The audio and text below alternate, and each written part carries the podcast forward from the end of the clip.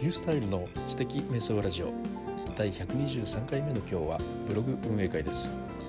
1週間前に書いておいた記事が1日で 1000PV を集めたということについてのお話です。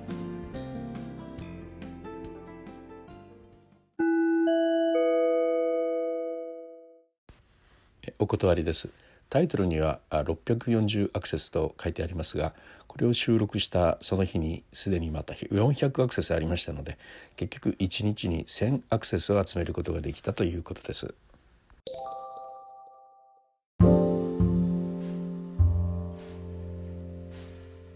はい、今回あのブログ運営会ということなんですが、まあ、ブログ運営教室の中で、えー、自分もこの一応皆さんの先輩という立ち位置ですのでみんな僕についてこいよう的なね、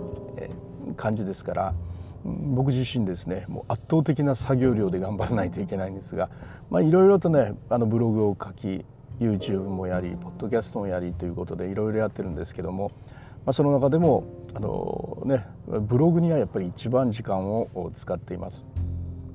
でブログもいくつも書いてましてね。あの散歩ブログだとかですね。あのブログの実践のブログとかね。やっぱりいろいろあるんですがあの何ですかね。その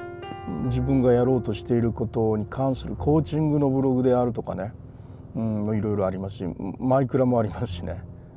まあ一つ本当はね一つのブログに集中するっていうのが一番いいんですよね。効率がね。でもあの、まあ、ちょっと特化的なオーソリティブログも作りたいなとか思って作ってるもんですから、まあ、あのいろいろ分散しながら作っています。でその中にはね、えー、っと私が書いているということで明かしていないブログもあります。でそれはあの自分がやろうとしている方法というのが本当に正しいのかを検証していくためのブログでね、えー、これはね明かしていないんです明かすと検証ができないんでねそういう意味で明かしてはいないんですけれども、まあ、そこでね、えっと、一つ、まあ、あの検証事例がねまた増えたんですけれども。うんとそれは何かというと情報をですねあの情報を事前に察知して、えー、それをねこう書いておくやり方で書いてるんですけどね。何かというとあのテレビテレビ欄で、えー、っと5日6日とか先のテレビ欄をずっと見るわけですね。でその5日6日先のテレビ欄ずっと見といて時々あのえこれはって思うようなものに出くわすわけです。あの何ですか？あこういう人が出るとかあこういう人がこんなことやるとかいうことがぼやっと書いてあるのがあるんですよ。であこれってちょっとあのもしかしたらみんながあの必要としてる情報かもなみたいなねそうなった時にそこのちょっとテレビの詳細を、えー、とねその公式に行って見てみるんですよ。で公式で見てみましたらあ誰がこんなことするっていうようなことを書いてあって、まあ、あるところぼかしてあったりとかするんですけどどこに行くとかぼかしてあったりするんですけどね。で今度はツイッターで調べてみましたらやっぱ話題になってましてああやっぱり需要があるんだなと思ってじゃあやっぱりその記事書いとこうと思うわけですね。でその記事についてこんなことあのこの番組でこんなことをやるんですけどもみたいにして書くんですが、まあ、あの予想になるわけですよ。あのぼかして書いてるところはきっとこれに違いないみたいな。でその予想を書くんだけど適当に予想するんじゃなくてやっぱりあのツイッターとかで見るとねこうじゃないかって言ってる人っていうのはやっぱりいるんですよね。でその人たちのツイート見てましたらあの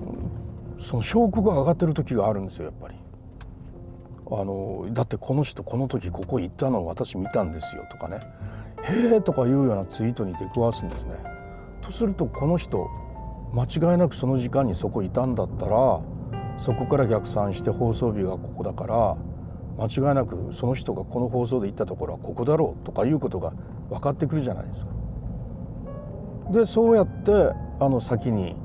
おそらくここじゃないかっていうようなあ形で記事を書いて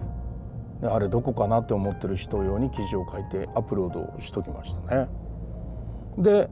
放送当日ですね実際そうだったかなっていうのを見ましたらね、まあ、実際当たってまして。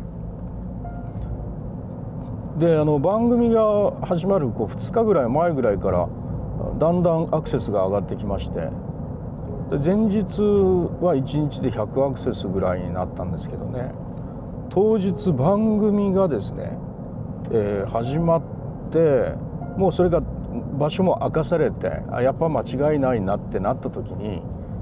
そこからねもう本当は僕のブログ見る必要はないんですよ。ところがその辺りぐらいからね あのぐいぐいぐいぐいと上がっていきましてとうとうですねあのその番組が終わってからもアクセスが上がり続けて夜の12時までの間に600何十件というアクセスがその記事だけで1日で来てしまいましたね。これあの小爆発と言いますね、えー、でそれだけに終わらずですね翌日の今日ももう朝の8時ぐらいの時点で百何十というアクセスが来て。あどういうことであるかと。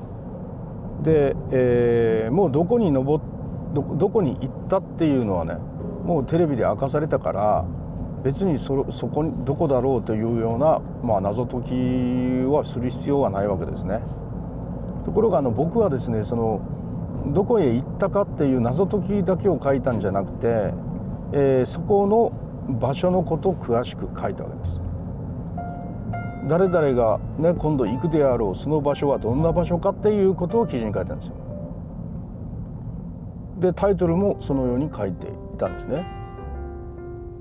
そこで、えー、アクセスがおそらく来ているわけですね。そこの場所に興味を持った人たちがやっぱりずっとアクセスをしてきているという。まああの一つ面白い事例がねの検証ができたんですけども、まあ、あのそういう形で事前にあの情報を調べてそして自分なりに解決してあらかじめですねでこういうふうに自分は解決してみたよということを記事に書いておくことでですねまあ実際にその番組の時に一気に爆発するというそういうようなあの記事の書き方っていうのはね、まあ、自分のね勉強にもなるんですよね。えー、ですごくやっぱ謎解きの面白さもあるし自分なりの勉強もあるし学びがねかなりありましたから僕自身もこんなふうなことになってんのかっていうようなね学びもかなりありますしそして実際にアクセスが思ったように来るワクワク感嬉しさっていうのもあるしね、まあ、そういう情報系のあの謎解きブログっていうのはね謎解き記事っていうのは書いてて楽しいですね。で楽しく書けて楽しく学べてで人の役にも立って嬉しいというね、まあ、4拍子揃ったあの記事の書き方やないかなと思いましてまたまとめてみようかなというふうにね思ってみるとこですね。まあ、具体的な、まあ、言葉とかキーワードとかここではね言うことはできないんですけれども、まあ、あのブログ私のブログとかちょっと読んでいかれたらもしかしたらそういうことを書いているところにつながっていくかもしれません。これはあの明かしてないブログで書いてますのでねこれを聞いて何だろうかとちょっと思ってもおそらくそれは分からないと思うんですけど、まあ、そのような書き方をしている人がいるんだなということでね興味を持ってもらったらいいかなと思います。でまあ私が今言ってるような、まあ、ブログの記事の書き方っていうのをね、まあ、戦略的にやってる人っていうのはもう本当にたくさんいるわけでうんやっぱりあの日記的なブログを楽しんで書いていてもそれはあのアクセスが当然のようにないわけですねあのファンの方がついたらそのファンの方が喜んで毎日は見てくれるんだけどもたくさんの人にリーチする記事はやっぱ書けないんですねであのそれはそれでいいんですよ。本当はブログの楽しみって好きなことをやっぱ書いて日記を書くのがね、えー、楽しみであって。でその結果あのファンが増えていくっていうのがね、えー、本当はあのきっとブログをやる大元の楽しさだろうというふうに思うんですけれども、ま、しかしそれをビジネスにつなげていくんだってなった場合は確実にその記事で集客しないといけませんからね。集客するためには戦略的に書かないといけないと。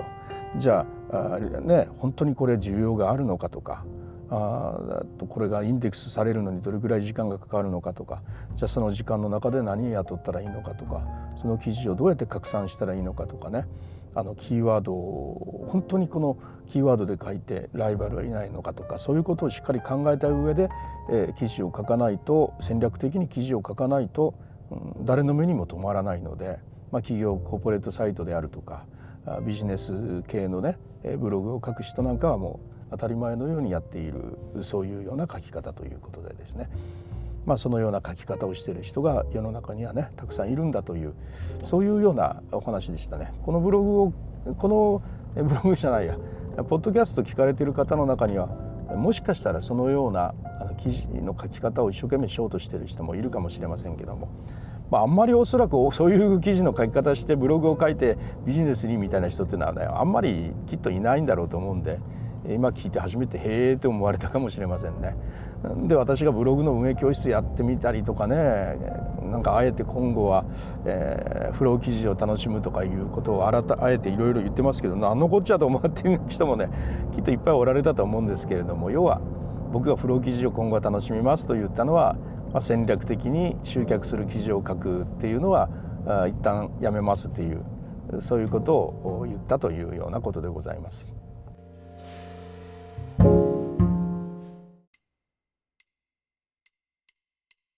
はい、いかがだったでしょうか、まあ、戦略的にね集客するブログを書くというのは、えー、なんかねあのやったら面白いものです。今ねちょうどあの目の前に釣り具屋さんが見えてるんですけどね。本当にあの釣り糸トラスみたいなもんですね。あのたくさんあの読みあの読んでくれる方がいるところにね、えー、釣り糸を垂らしてたくさんあのアクセスをしてもらうというそこの前の晩に仕掛けを作るワクワク感とかねまあ、そういうようなものにきっと近いものがあるんだと思うんですがあのそういうようにしてですねあの私もそういう書き方をしているブログを名は明かしてませんけれどもやって存在していると。でそのようにしてあの記事を書いて、えー、集客のスキルを身につけていくことがですね、まあ、今後退職した後の副業に役立てばいいなというふうに思っているところです。それではまたリュースサイルでした。